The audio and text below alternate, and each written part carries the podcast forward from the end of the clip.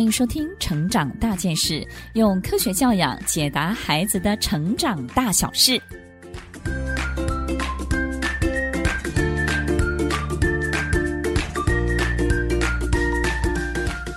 这一集要分享的主题是：当我们的孩子成为了破坏王，那到底该怎么办呢？对于玩具用具喜新厌旧、缺乏珍惜。以及使用的这些观念呢，的确，孩子会让我们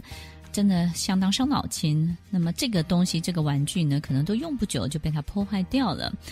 那么，很多时候呢，其实孩子也想要搞懂眼前的物品到底是什么，所以才会开始拆解。尤其是呢，爸爸妈妈经常使用的这些物品，大人世界里头的这些东西，其实会引起他们很大的兴趣。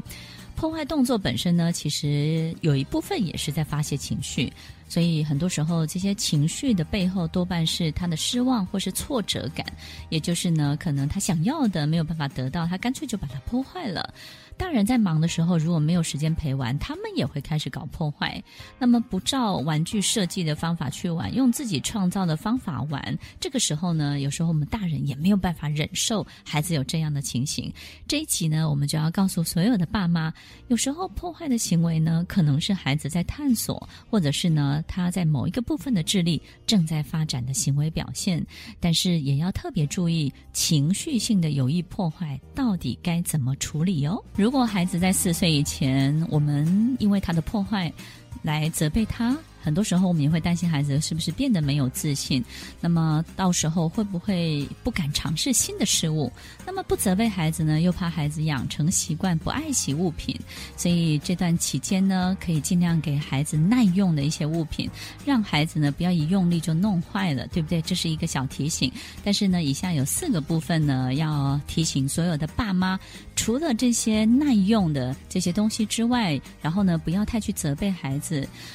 我们这四个重要的提醒呢，是要让爸妈记得。很多时候是我们的判断错误了。当我们的判断错误了，也许我们就没有办法给孩子最适合的。第一个部分呢，年龄不适合。我们时常买东西给孩子，其实是挑大人喜欢的。我们觉得啊，这个对你可能很有用，哎，这个你可能有学习，却忽略了孩子真正的适应年龄。所以，当物品的适用年龄和孩子的年龄差距过大的时候，礼物这些玩具就成为了陷阱，因为孩子还没有具备操作的能力。力当然就很容易弄坏，而且很多时候呢，他会误解这些用法。有时候他会喜欢这些颜色，喜欢上面的某一个部分，他不知道这整体的原理是什么。例如，四岁的孩子在力道控制和运笔的技巧都不是很好，画图呢往往会过度的用力，或是戳破这些图纸。这个时候呢，使用蜡笔是比较适合的，彩色笔是不适当的。那么，如果用彩色笔呢，这个图纸又经常的会坏掉，或是被戳了一个洞，那这个时候我们来责备孩子，孩子不是很无辜吗？第二个提醒是，很有可能他拥有的这些玩具、这些教具教材真的太多了，拥有的太多，当然也就不会珍惜了。如果给孩子过多的这些物品，孩子很自然就习以为常喽。所以呢，当这个他跟玩具的这个蜜月期已经过了之后，他就不会懂得珍惜这些物品了，而且更何况是去维护它。所以，爸妈在疼爱孩子之余，也必须控制孩子拥有物品的数量，不要不断的买东西给孩子，又抱怨孩子不懂得珍惜。控制这个数量是相当重要的。第三个提醒：过度的分享。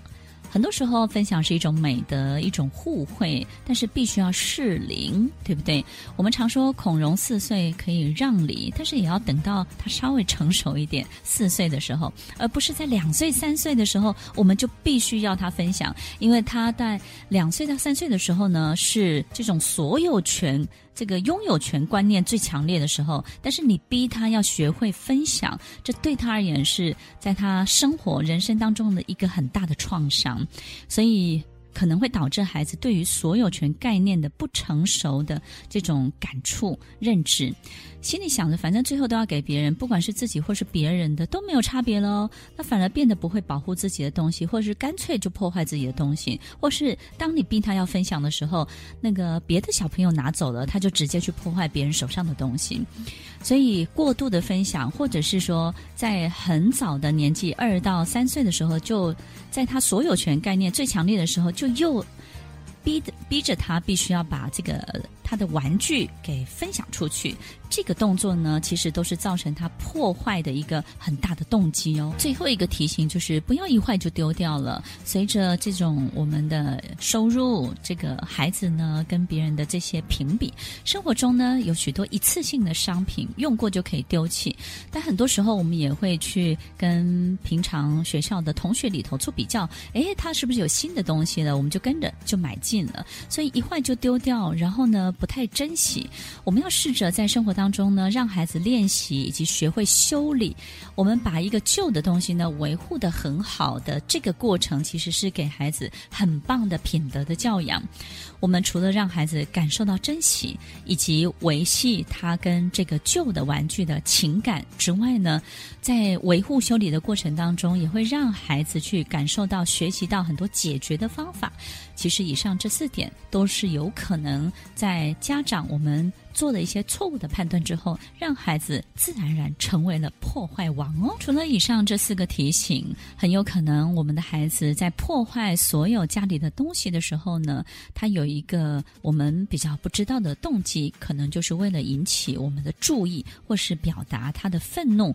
或者是呢，对某一件事情他觉得不公平，那那个时候呢，他可能会有这些破坏的行为。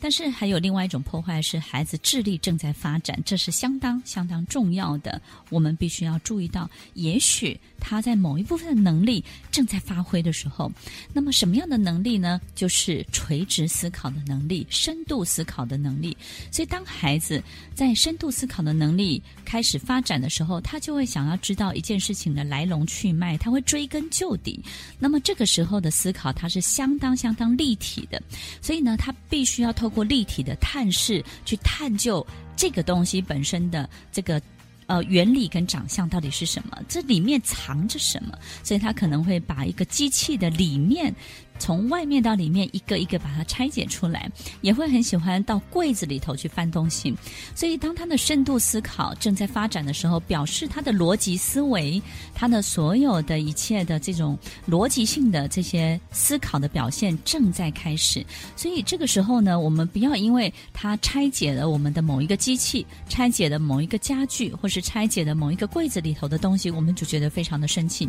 所有的爸妈一定要记得，也许你应该。感到开心，所以也许我们可以准备一些比较不会有太多的这种呃价值的考量，或是价钱考量的这些玩具、道具，或是家里不用的这些东西，让他尽情的去发挥。因为垂直思考、深度思考这些逻辑性的所有一切脑神经元的发展，都会影响孩子一辈子的学习哦。好了，针对今天孩子为什么会成为破坏王，除了所有的爸妈有四点。要提醒自己之外呢，还有一些可能是情绪性的这些表现，我们也要告诉自己，对孩子的愤怒呢，要了解他背后的原因是什么。另外一个就是他的智能的发展，有时候可能破坏本身是一件非常好的事情哦。听完今天的节目后，大家可以在 YouTube、FB 搜寻 Emily 老师的快乐分多金，就可以找到更多与 Emily 老师相关的讯息。在各大 Podcast 的平台，Apple Podcast、KKBox、Google Podcast、